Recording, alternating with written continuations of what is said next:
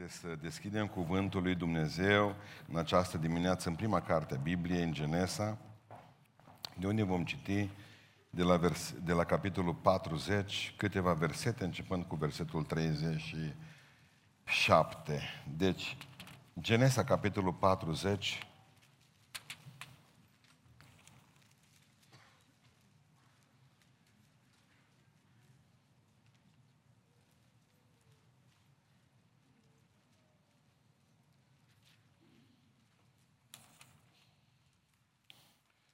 Capitolul 41, vă rog să mă iertați.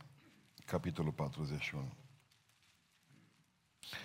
Versetul 37. Cuvintele acestea au plăcut lui Faraon și tuturor slujitorilor lui. Și Faraon a zis slujitorilor săi, am putea noi oare să găsim un om ca acesta, care să aibă în el Duhul lui Dumnezeu? Și Faraon i-a zis lui Iosif, fiindcă Dumnezeu ți-a făcut cunoscut toate aceste lucruri, nu-i nimeni care să fie atât de priceput și atât de înțelept ca tine. Te pun mai mare peste casa mea și tot poporul meu va asculta de poruncile tale. Numai scaunul meu de domnie mă va ridica mai pe sus de tine. Faraon a zis lui Iosif, uite, îți dau stăpânire peste toată țara Egiptului. Faraon și-a scos inelul din deget și l-a pus în degetul lui Iosif și l-a îmbrăcat cu haine de insubțire și a pus un lanț de aur la gât. L-a suit în carul care venea după lui și striga înaintea lui, în genunchi.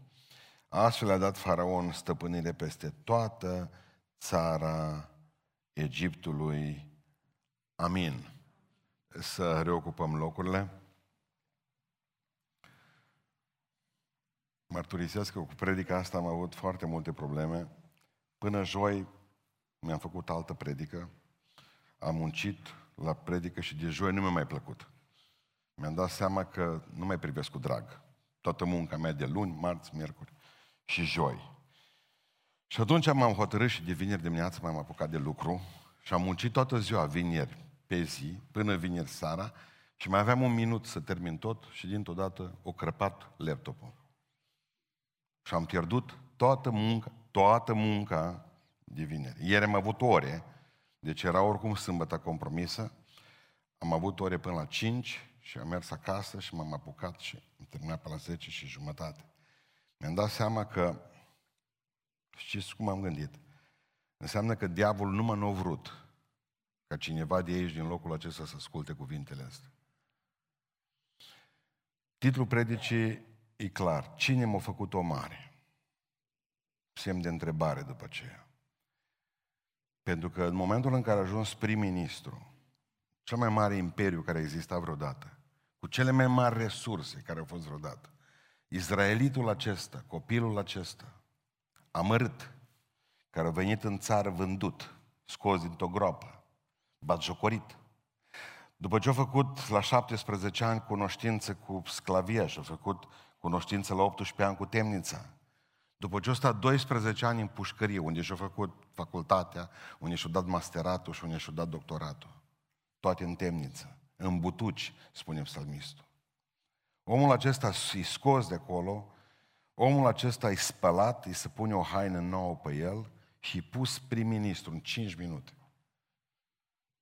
Și dintr-o dată ajunge om mare, pentru că asta și-au dorit părinții noștri despre noi, pentru noi să fim oameni mari. Vă aduceți aminte? Să iasă din tine om mare, un fel de uriaș. Și atunci, normal că în momentul în care au ajuns prim-ministru, știți că până când ajungi acolo sus, nu te cunoaște nimeni. Nici televiziunile nu sunt atente la tine, nimeni, absolut. În clipa aceea au venit la el televiziunile. Hai să ne gândim la asta. A venit Al Jazeera la el, da? Și l-a întrebat reporterul, pe tine cine te-a făcut om mare? Pentru că fiecare, și tinerii noștri, toți vor ca să aibă în față oameni care au avut puțin succes în viață și să spună, mă, voi cum ați reușit? Pentru că poate sunteți un model de urmat pentru noi. Ce ați făcut? Școala, părinții, educația de acasă. Nu mă v-ați bazat pe Dumnezeu. Ați avut anumite lucruri care nouă ne lipsesc și noi nu ne dăm seama, pentru că până la urmă nimeni nu se naște dorindu-și neapărat să lucreze la drumuri. Fiecare dintre noi visăm că facem ceva semnificativ în viață, pentru că de ce am mai trăit viața asta? E sfârșit de an și ne gândim ce am realizat, ce ne dorim, pentru că astea sunt marile noastre probleme, nu? Un visul acesta cu ce sunt, cu adevărat astăzi, și ce îmi doresc să fiu, dacă îmi doresc să fiu ceva. Mă, oamenii aceștia au o dorință să facă ceva, să lase ceva după ei, ca atunci când vor pleca din locul acesta. Să nu fie cineva obligat să mintă pe crucea lor.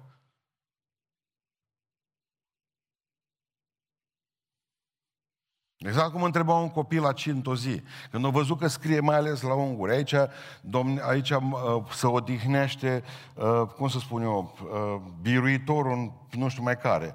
Aici se odihnește robul lui Dumnezeu sau numai... Deci întotdeauna găsim un cuvânt bun pentru la care a plecat. Copilul a întrebat, dar ce păcătoși unde sunt îngropați? Dacă aici în cimitirul ăsta sunt mai sfinți acum, păcătoși, ei, mai ca mine. Dacă murim noi, unii ne îngroapă pe noi?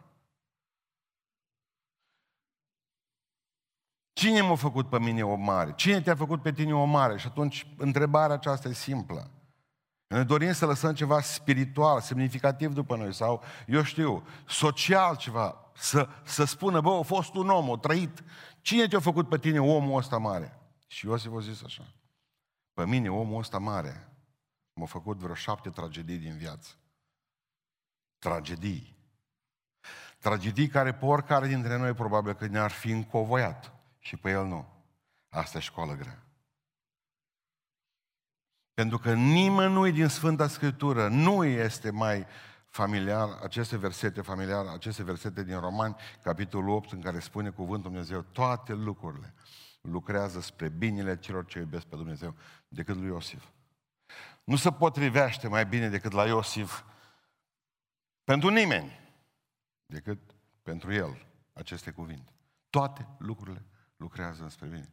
Cine te-a crescut și cine te-a făcut pe tine primul ministru? Vreo șapte tragedii de la care am învățat că poți să trăiești tot felul de necazuri în viață, să nu vezi nimic de la ele.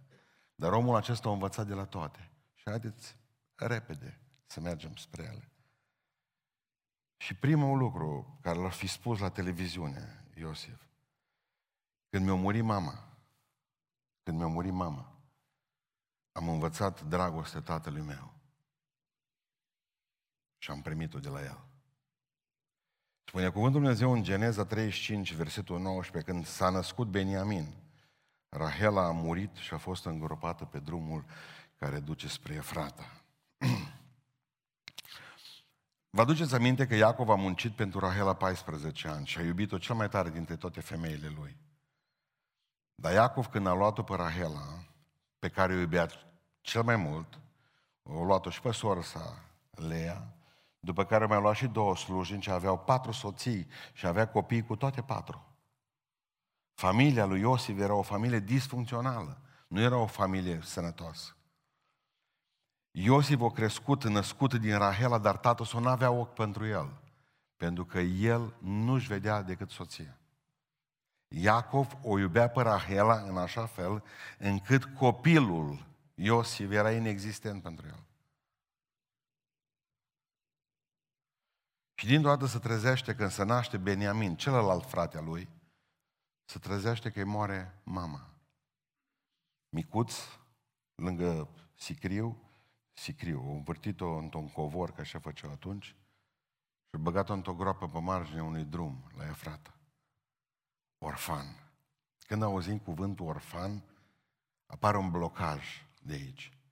Câți dintre dumneavoastră aveți lipsă acum tată sau mamă sau amândoi? Ridicați mâna sus. Lipsă. Trei sferturi. Când auzim cuvântul orfan, vorbim de un blocaj. Când vorbim despre un copil care a rămas orfan, că frica noastră să nu murim prea devreme, și să rămână, ne rămână pruncii mici. Corect? Ce zic? Pentru că noi știm că un orfan e ratat complet în momentul în care mor părinții.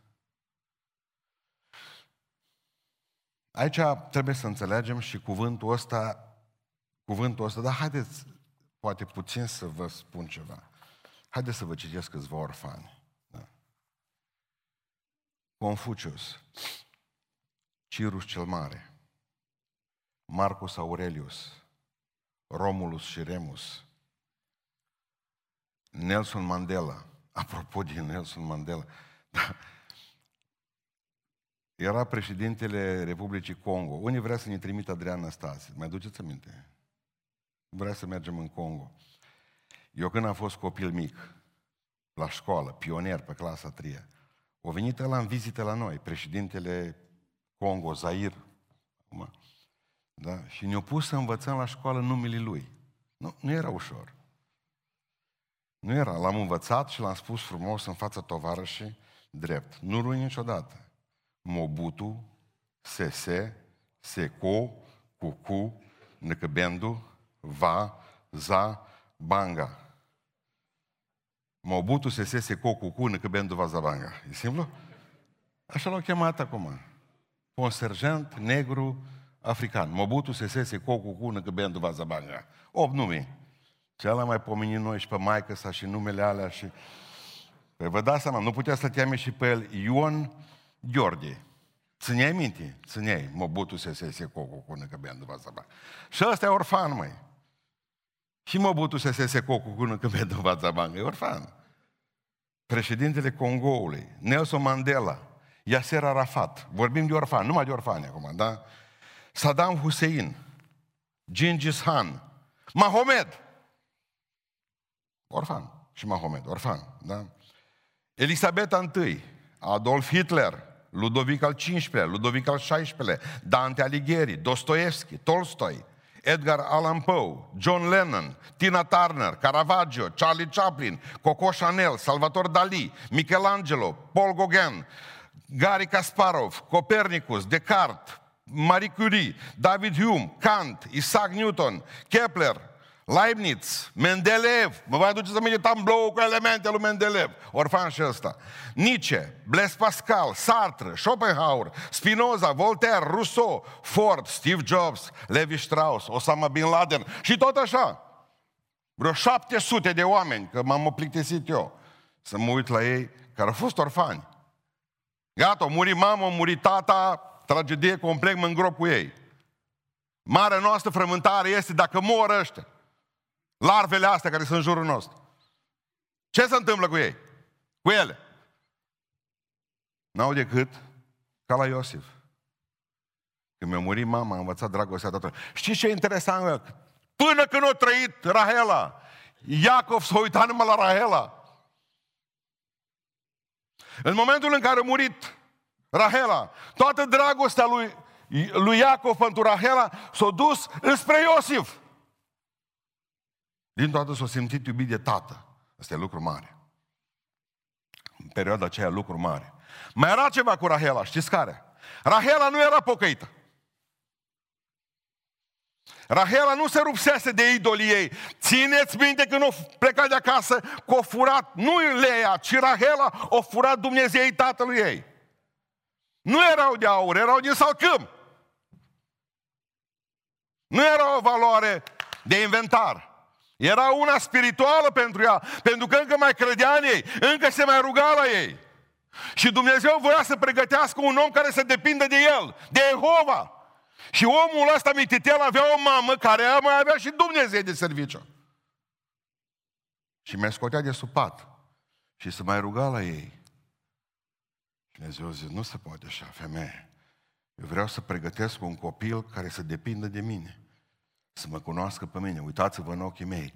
Încă avea 30 și ceva de ani Iosif și încă să mai juca în Egipt cu paharul de ghicit de la măsa.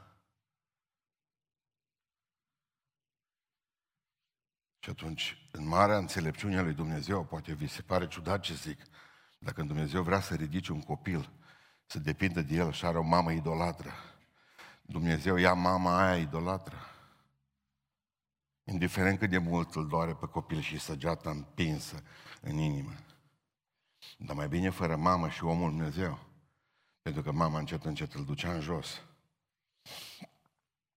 Iacov habar n-avea ce se întâmplă noaptea la el în cort. Când asta punea mâinile și aprindea Dumnezei, foc la Dumnezei ei. Când mi-a murit mama, am experimentat dragostea tatălui. Observați ce se face, cum ce iese dintr-o asemenea tragedie. Povestea mare predicator țigan, Gypsy Smith. Povestea el la un moment dat că mergeam pe o stradă în Londra și la un moment dat a venit un băiat foarte, uh, foarte, foarte murdar îmbrăcat. Cerșetor din ăla pe stradă și m-a prins de mână și a zis, domnul predicator, da, nu l-am văzut, zice că scoate din buzunar o cutie din aia de tablă cu bomboane. Erau scumpe, era o liră. Și zis, vreau să vă dau cutia asta de bomboane. Și de ce să-mi dai tu mie cutia asta scumpă de bomboane? Pentru că zicea, zice băiatul ăsta, pentru că dumneavoastră meritați, în sensul în care uh, eu, zice, mie mi-a murit mama. Și am o casă, am acasă o mamă nouă, știți cum zic ei, la mamele care vin după mamei noi noiță, asta Am o casă, o, am acasă o mamă nouă. Numai că mama zice, numai tăbeat a fost până acum. Ce bătăi am mâncat eu. Ce bătăi am mâncat eu, zice. Cum am fost un cercetor pe stradă atâta vreme. Ți-aduc ei bani de băutură. Dar zice, săptămâna trecută când dumneavoastră ați predicat prima seară la biserică aici, o fost și ea și s-a pocăit. Și am mamă bună, zice. Și mulțumesc, domnul predicator. Vă dau o cutie asta bomboane, luați Pentru că în momentul în care se întâmplă ceva cu lumea asta ta, continuă să, crezi, să crezi că Dumnezeu va direcționa dragostea altora spre tine, pentru că noi toți vrem să fim iubiți și că Dumnezeu va avea grijă de tine, orfan fiind. În lista aia de 700 de oameni, sunt oameni care au schimbat lumea. Aproape să, încă îmi vine să zic că Dumnezeu a făcut lumea asta și mai bună și mai rea prin niște oameni care au fost orfani. Orfani. Al doilea lucru, a doua învățătură, zice Iosif, când frații mei m-au urât, am învățat dragostea lui Dumnezeu. Amin. Și în Geneza 37 cu 4, frații au văzut, lui Iosif au văzut că tatăl lor îl iubea mai mult decât pe ei toți. Și au început să-l urască. Și nu mai aveau cuvinte bune pentru ei, pentru el. Adică frații lui nu mai aveau decât câte un blăstăm pentru Iosif. Pentru că dragostea pe care Iacov o avea spre Rahela, pentru Rahela, s-a dus toată spre Iosif și a cumpărat o haină nouă. Pe tine te iubesc, că nu mai am mama ta, nu mai e cel lângă mine, te iubesc pe tine. Și automat orfanul ăsta, într-un fel sau altul, devine centru atenției lui Iacov și centru urii fraților lui. Avea și haină și vise și l-au scos afară din anturajul lor. Și ne gândim atunci ce rău e când cineva îmi spune mie că mă lasă singur, pentru că până la urmă alternativa anturajului e singurătatea.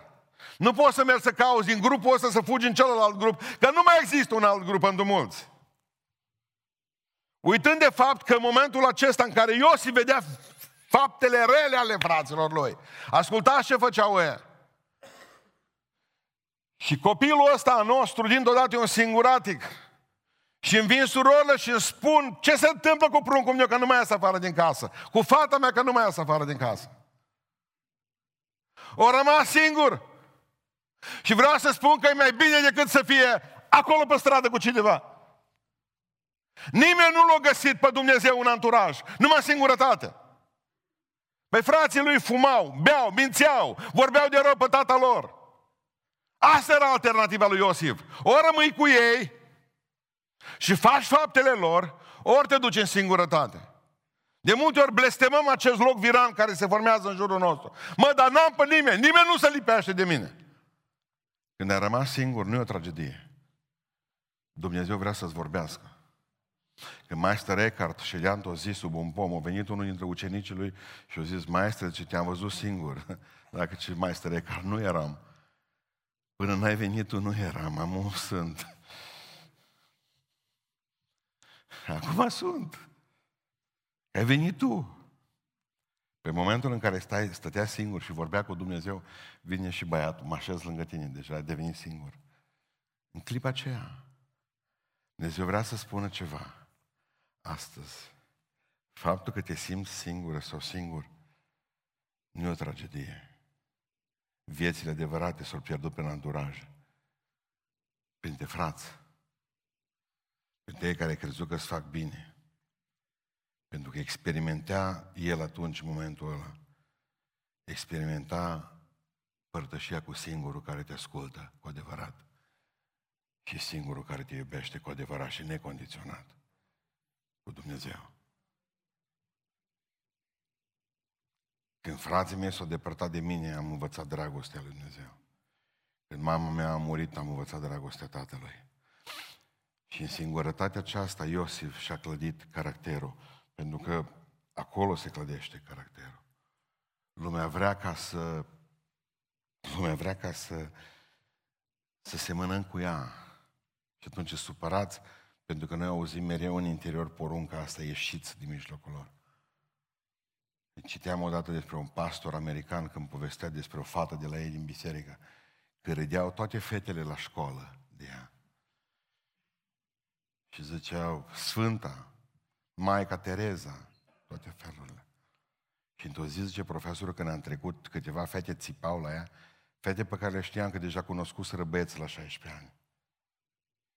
Zice, s-a sculat în picioare fata între ele și a zis așa, bă, alo, surorilor, ce voi ați gustat păcatul toate. Eu ca voi pot fi în 5 minute, ca voi, la fel. Dar voi ca mine nu mai puteți fi niciodată. Amin. Amin. Pentru că orice om puternic nu s-a clădit, nu s-a ridicat în mijlocul oamenilor, ci în singurătate.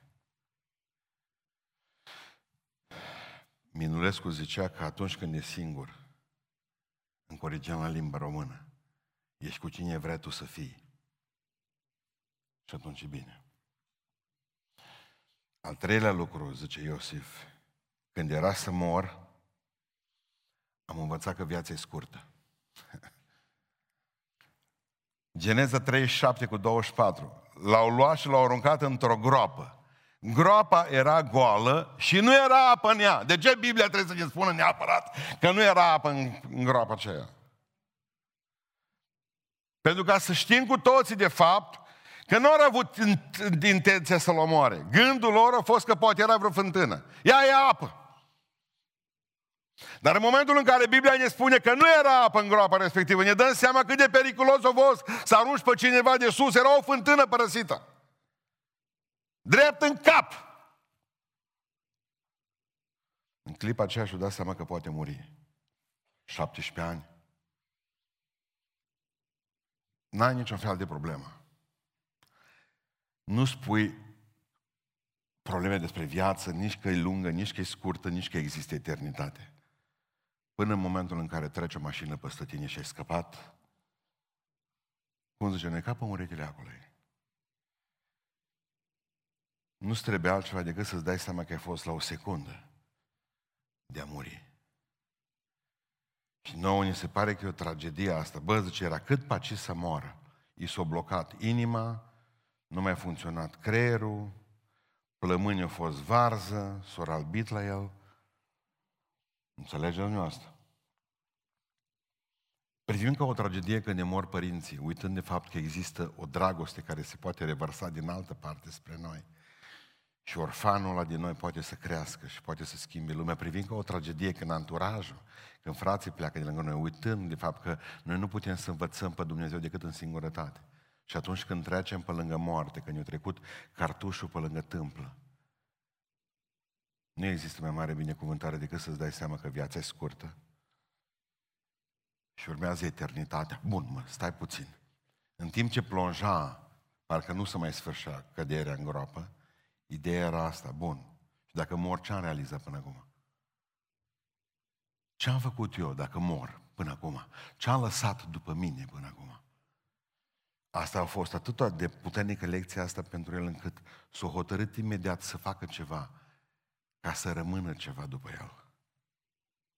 Nu ne gândim niciunul la moarte. Acum ne mai gândit zilele astea că mă prezintă ăștia în exces moartea. Și atâta, atâta exces de moarte există, în curând nu o să mai credem în ea.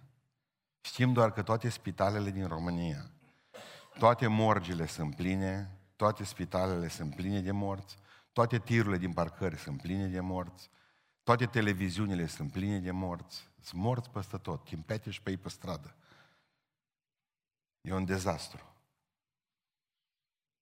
Dacă dai drumul la televizor, îți vine repede să-l închizi, să mergi să te așezi lângă ceilalți care sunt încinși pe trotuar.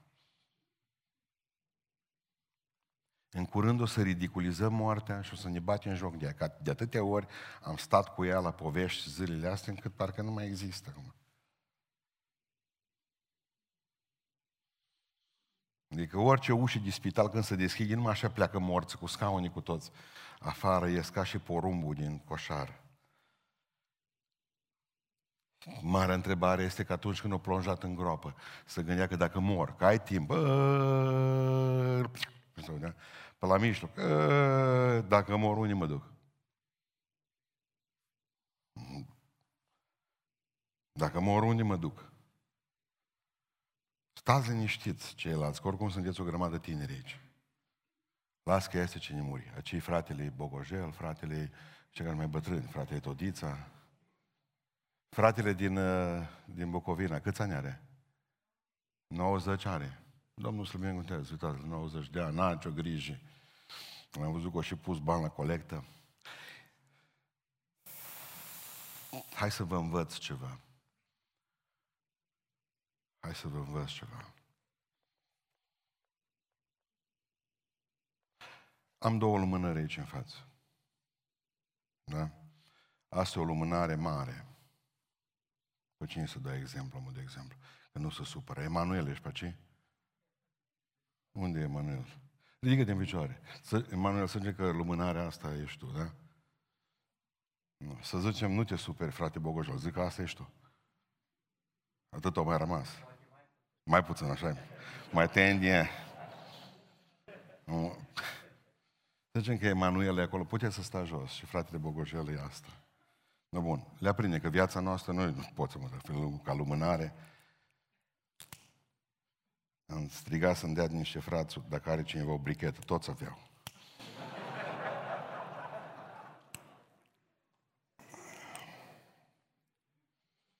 Nu pot să spun mult că zboară senzorii ăștia imediat.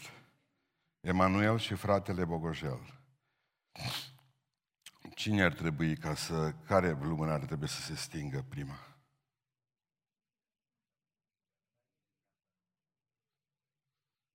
Alu Emanuel sau asta Emanuel sau fratele Bogojel? Care ar trebui să se stingă prima? Al fratele Bogojel. Așa ar fi normal. Dar eu sunt Dumnezeu. Și Dumnezeu stinge ce lumânare vrea El prima.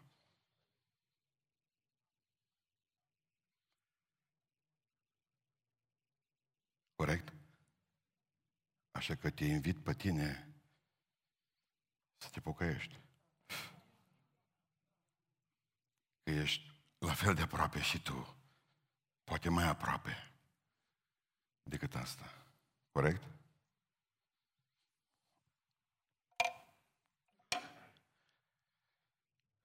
Nu trebuie ca să ai vreun accident. Nu trebuie să ai vreun accident ca să înveți că viața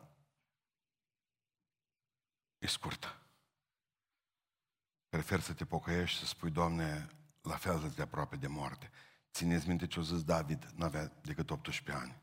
Viu este Domnul frate Ionatane, că între mine și groapă nu-i decât un pas, unul. Al patrulea lucru pe care l-a învățat Iosif dintr-o tragedie, a patra tragedie. Când am ajuns sclav, am învățat disciplina. Amin.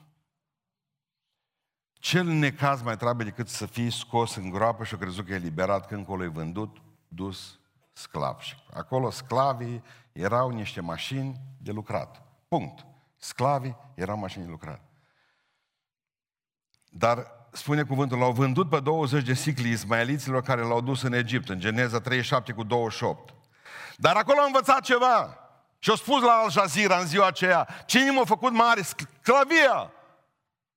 Și la sclavie am învățat că trebuie să fiu un om disciplinat. Pentru că la patru mă scula șeful. Pentru că la cinci deja a făcut în prima curățenie. Pentru că aveam grijă de hainele lui și îl sculam pe el la șapte. Și dădeam de mâncare la vaci și dădeam de mâncare, făceam o grămadă de lucruri. Am învățat că fiecare zi are orele ei. Și trebuie să muncesc. Și trebuie să fac ceva. Și trebuie să fiu un om ordonat. Că nu o să trăiască mama veșnic să adune după mine.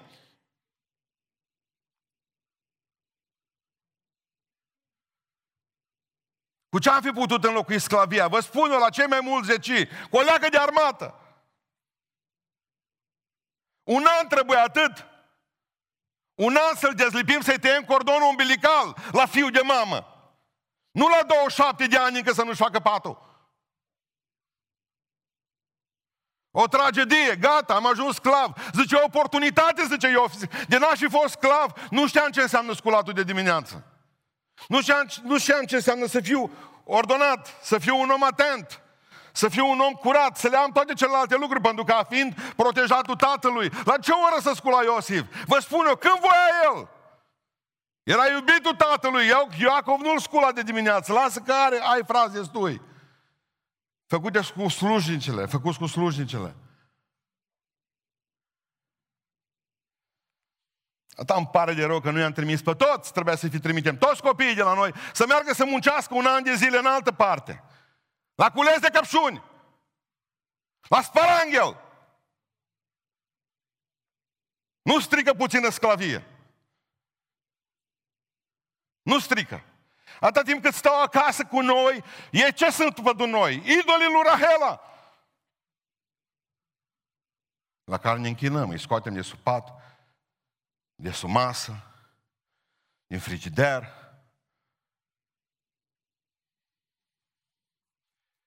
Adică am învățat ce înseamnă supunerea, pentru că nu poți ajunge mare fără disciplină. Nu poți ajunge. Cine m-a făcut o mare? Sclavia. Pentru că el a învățat să se supună lui Potifar. Salut șeful, am înțeles șeful, cum ce dumneavoastră șeful, să trăi șeful. Și când a venit nevasta lui Potifar, ia si, o zis, nu pot, doamnă, trăi șeful, șeful șeful și șeful șeful. Și atunci, de atâtea ori s-a supus lui Potifar. Încât atunci când a venit tentația, nu mai avea probleme, pentru că el era supus dincolo. Deja avea aptitudini de, de militar. Asta nu se poate. Când am descoperit casa la Pândăjești, parcă v-am spus, am văzut dintr-o dată, vine tineri din biserică, mulți vreo 15 ani, nu știu când a fost, 20. Am făcut un șgheab din ăla, tot de iau țiclă de sus de pe casă, să putem pune cealaltă nouă, ca să făcut să praf. Nu m-am văzut că nu mai vine nicio țiglă. Jumate din casă descoperit. Ori tăcut toți. Păi au venit la mine, ce făcusem? Eu mi-am ascult carnetul de note, că m-am gândit, mă, dacă ajungi păstor, scunde tu carnetul de note de la liceu. L-am băgat între coarnele principale și țiglă acolo într-un loc. Mi-au găsit carnetul de note. Și au venit întinși la mine și desfăcut carnetul. Nu, matematică. 3, 3, 3, 3, 3, 3, 36. Fizică. 4, 3, 4, 4, 7. Ce facă cu noi acum? 3, 3, 3, 5. Deci, cu notele astea ați ajuns păstor. Da?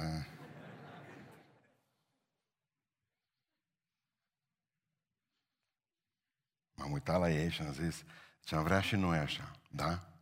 Nu, rugați-vă, rugați-vă și voi, ca să primiți de la tatăl vostru ce am primit eu de la tata când am văzut lucrurile astea. Că asta voi n-ați văzut numai carnetul cu noti puține, slabe, dar n-ați văzut pe tata cum o logit. Observați, pruncii noștri ar vrea ca să fie disciplinați ca noi, dar nu se poate fără bătăile care le-am îndurat noi.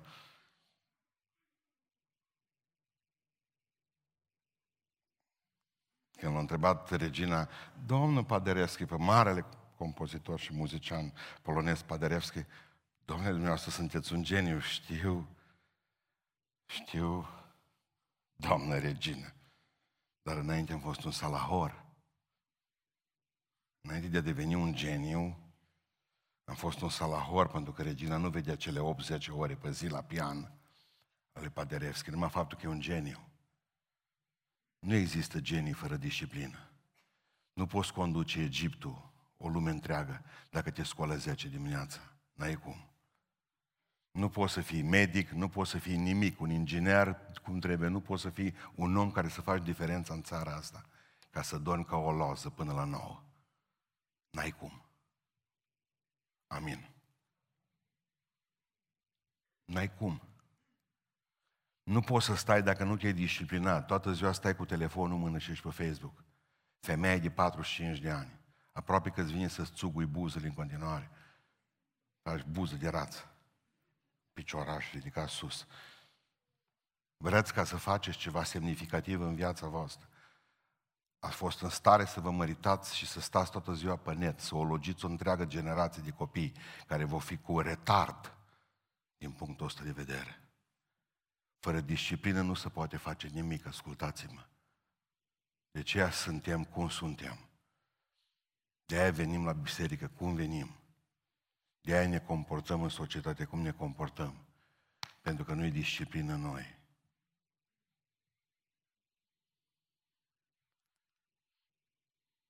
Îmi spunea fata mea zilele astea, Elveția ar fi unde stă acum, Elveția ar fi singura țară din Europa care n-ar avea nevoie de armată. Nu există tânăr să nu meargă să facă un an de zile armată. Nu contează că ești bogat sau sărac. Statul te obligă să te duci să faci armată și nu contează că lucrezi la patron. Serviciul găsești înapoi exact la fel. Îți alegi unde faci armata, între ce vârstă. De la 18 până la... Când vrei tu te duci. Dar trebuie să te duci. Să facă din tine om. Pentru că dacă, hai să zicem că femeile sunt așa, dar dacă bărbatul e un pămpălău, dacă e un coate goale care stă acasă toată ziua, bună ziua, și mănâncă chipsuri și se uită la televizor, nu e în stare de nimic, absolut de nimic.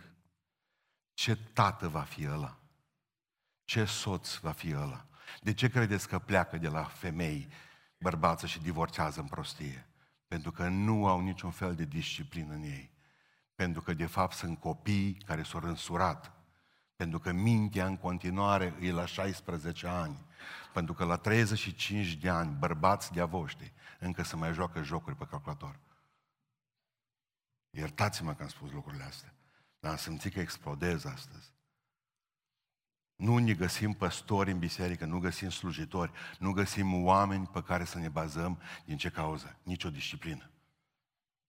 Dacă fac ceva, fac o zi și să lasă. Exact când vă promis că să lasă de țigări, exact când nu zis că fac lucrul ăla, că să pocăiesc și tot fac și nu mai ajung niciodată.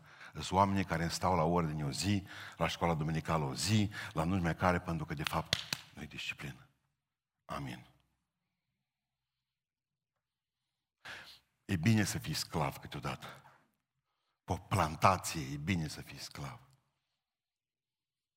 Măcar un an.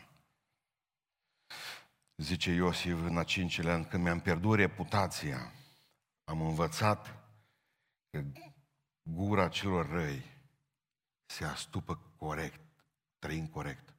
Când mi-am pierdut reputația, am învățat că gura celor răi se astupă, vor trăind corect. Uitați-vă în Geneza 39 cu 17. Robul acela, zice nevasta lui Potifar. Robul acela pe care ne l-ai dus tu a venit să-și bată joc de mine. Uitați-vă la mine. Când Iosif a plecat în temniță și soția lui Potifar a început să vorbească lucrurile astea, că a umblat Iosif să o violeze. Întrebarea pe care vă pun. Și Iosif o zis, nici vorbă, Doamnă. Pe cine au crezut oamenii?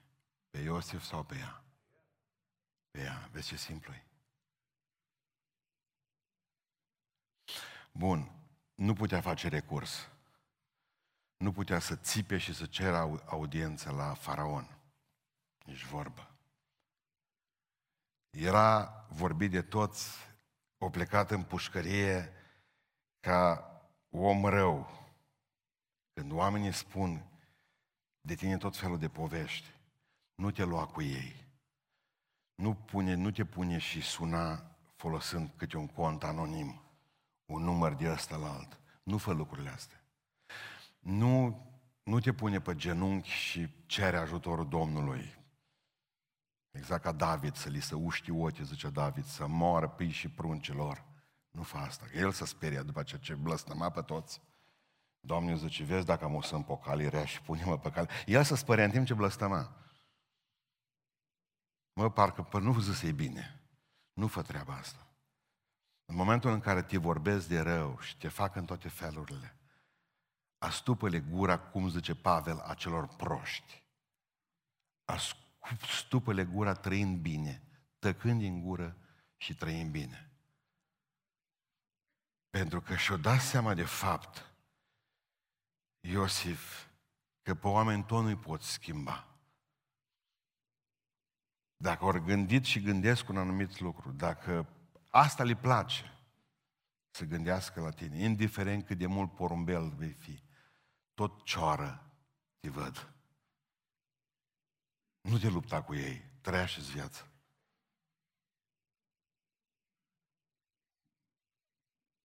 Adică Carol al V-lea, care voia neapărat să-i facă pe toți uh, catolici era să omoare tot poporul să-și-l omoare. O abdicat după aceea de la tron, o ieșit în pensie, s-o retras la o mănăstire și lucra. Povestește Octavian Paler de el că încerca să pună 40 de ceasuri cu pendulă, să bată toate odată. Deci el făcea cătănie cu 40 de ceasuri. Nu a reușit nici două să le facă să bată cum au vrut el odată. Și și-o zis, nebun ce sunt. Am crezut că pot schimba un popor când eu nu sunt stare să fac două ceasuri. Să bată la fel. Oamenii sunt diferiți, lăsați așa. Să nu vă preocupe ce gândesc și ce vorbesc despre voi. Să-i placă Domnului de tine și ea. Dacă Domnul le-a plăcut de tine, ceilalți, cât vor. Așa au zis Iosif. A șasea lecție pe care o învățăm de la el. Când am ajuns la închisoare, am învățat să prețuiesc libertatea. În Geneza 39 cu 20 zice, au luat pe Iosif și l-au aruncat în temniță. Nu era orice fel de închisoare, era închisoarea regală. Aduceți-vă aminte că era mai marele paharnicilor acolo mai marele pitarilor, cel care se ocupau de magazia împăratului.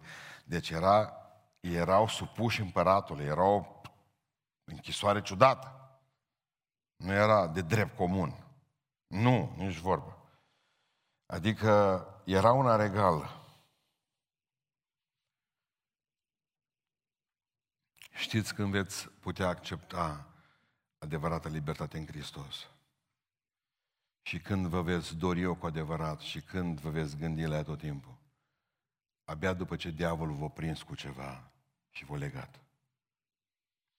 Nu veți înțelege ce înseamnă adevărată libertate în Hristos până nu vă va hăța satana cu ceva și vă va lega. Și atunci vă veți dori să fiți liberi și veți învăța valoarea libertății. N-a știut ce înseamnă să nu porți mască și să fii foarte liber. N-ați știut până acum. De un an de zile nu facem altceva decât să învățăm o grămadă de lucruri pe care le-am pierdut. Toți. Și eu și voi. Și veți învăța să prețuiți acele lucruri pe care le-ați pierdut, mai mult ca oricând. Pentru că libertățile odată luate nu se mai dau înapoi.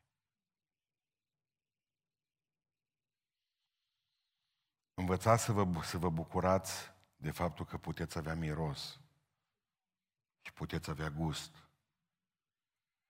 Învățați să vă bucurați de fiecare om din familia dumneavoastră, că nu îți veșnici, niciunul. Nu știi la care suflă Dumnezeu în lumânare primul.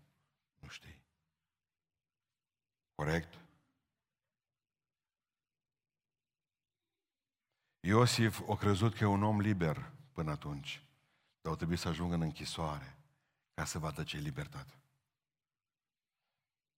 Trebuie să ajungi probabil să-ți pierzi sănătatea ca să vezi valoarea sănătății. Trebuie să-ți pierzi frații ca să vezi ce bine era cu voi, cum ce fratele Traian Dors, ce bine e lângă voi. Probabil că trebuie ca să pierdem libertatea de a ne închina aici ca să iubim casa asta.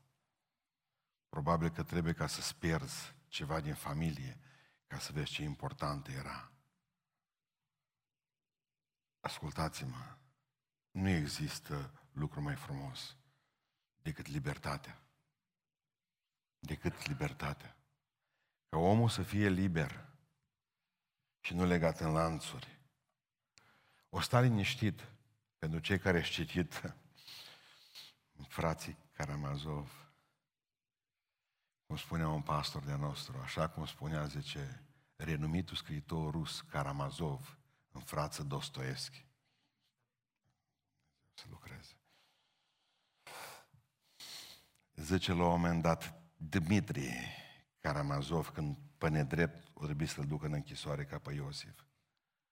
Cum mă voi duce eu, zice Dmitri, în închisoare și cum voi sta acolo fără Dumnezeu?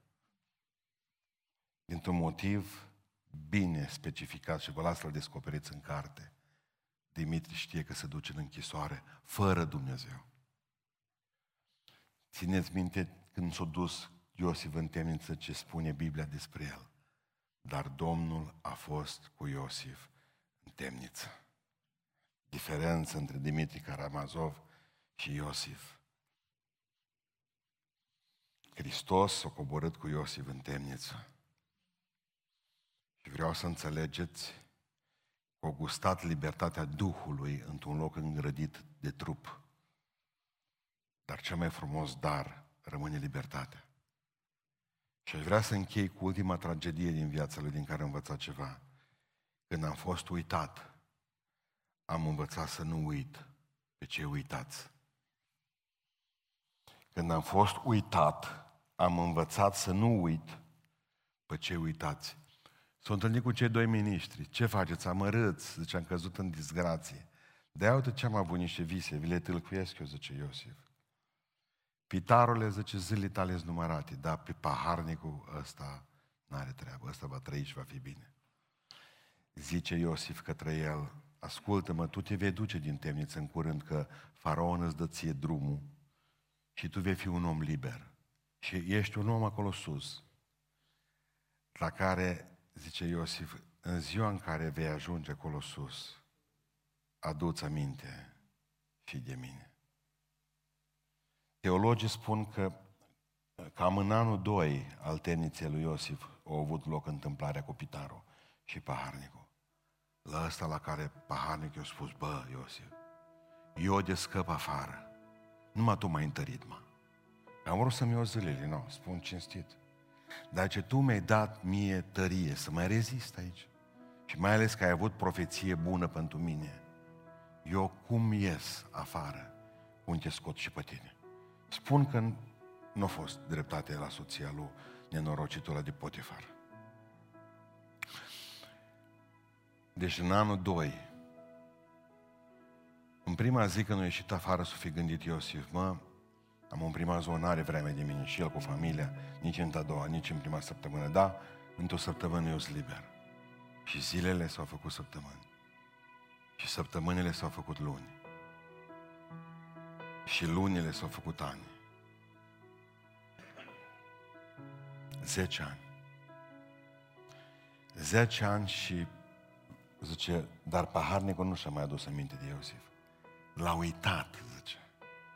Să te bazezi pe memoria oamenilor e o nebunie. Să te bazezi pe neuitarea oamenilor e o nebunie. Pricepe ce zic? Voi să vă credeți în Dumnezeu că oamenii vă uită. Singurul care nu uită e Dumnezeu. Dar în momentul în care au ieșit din temniță, Iosif a știut, ce faci cu tragedia când te uită toți? Oh, simplu, zice Iosif când o să fiu liber, eu nu o să uit pe cei uitați. Și când a ajuns liber Iosif, primul lucru care a făcut, pip, pip, pip, pip, pip, pip, pip, tic, tic, tic, telefonul. Bă, a mei sunt foamete de norocițe în țară. Aduceți de acolo. Să le dăm greu aici la noi. Cine mai este uitat aici? Tu, nu putem mânca numai noi, că șapte ani tot am strâns, zice Iosif, și am făcut silozuri și am făcut depozite uriașe. Nu putem mânca numai noi, șefii, miniștrii, pe toți și pe ei uitați. O mare parte dintre noastre a fost abandonați. Oameni care n-ați încăput în dragostea cuiva. Poate nu și-au dus nimeni aminte să vă sune de ziua voastră. Niciun cadou, niciun tort. Voi să nu uitați pe ce uitați. Pentru că Dumnezeu și-a dus aminte de voi, de mine și de voi. Și ne-a mântuit. Din uitați universul acesta am devenit copii de Dumnezeu. Dar o, o grămadă de oameni care îți uitați. Vine sărbătoarea Crăciunului. Vă invit să vă faceți un exercițiu de memorie și să vă aduceți aminte de cineva din satul vostru, din localitatea voastră, de care nu-și aduce aminte nimeni de Crăciunul ăsta. Și faceți o vizită. Faceți o vizită. Vă garantez că veți avea cea mai frumoasă sărbătoare de pe fața pământului.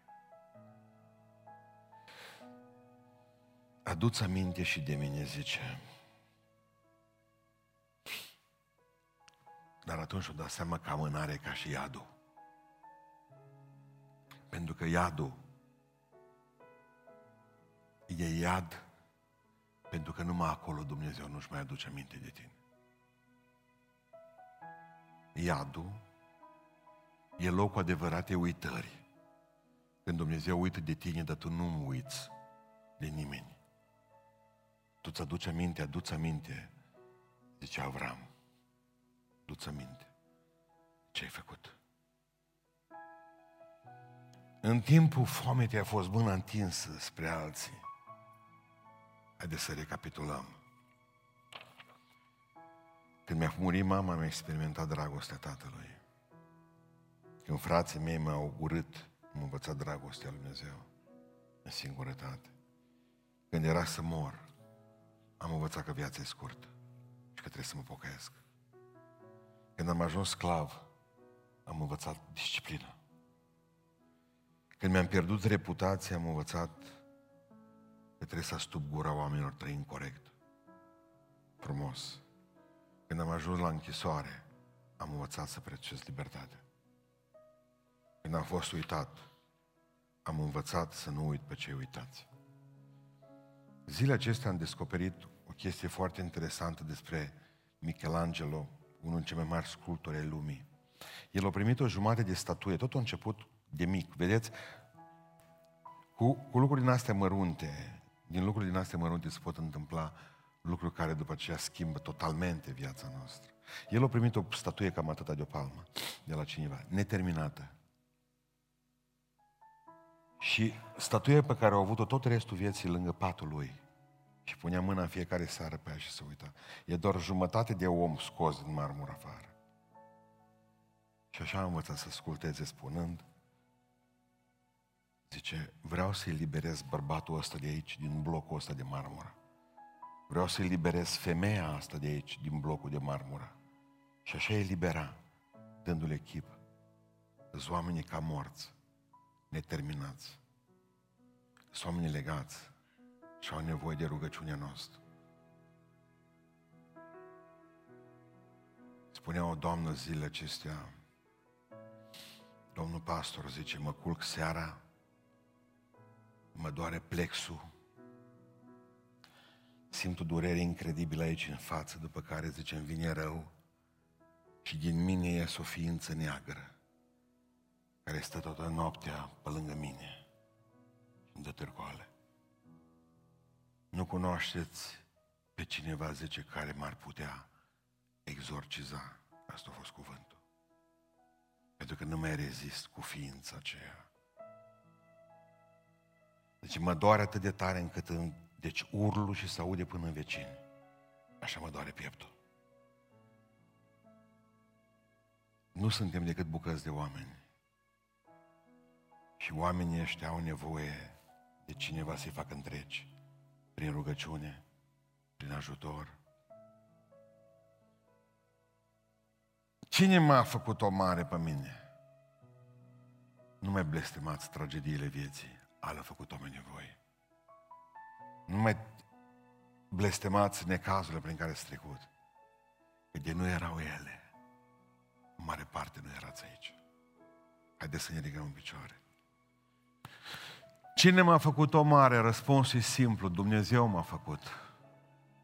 Trecându-mă prin foc, prin apă, prin lanțuri, prin temnițe, prin necazuri. Haideți să spunem Domnului în rugăciune în dimineața aceasta. Ajută-mă, Tată Ceresc, să cresc. Tu ai nevoie de mine, dar pentru asta trebuie să trăiesc altfel. Pregătește-mă chiar dacă procesul pregătirii e dureros. Pentru că eu vreau produse mari la prețuri de low cost. Nu există așa ceva. Dacă trebuie să plătesc, să plătesc. Dar vreau să fiu un om folosit de tine. Pentru că omul mare e omul folosit de Dumnezeu.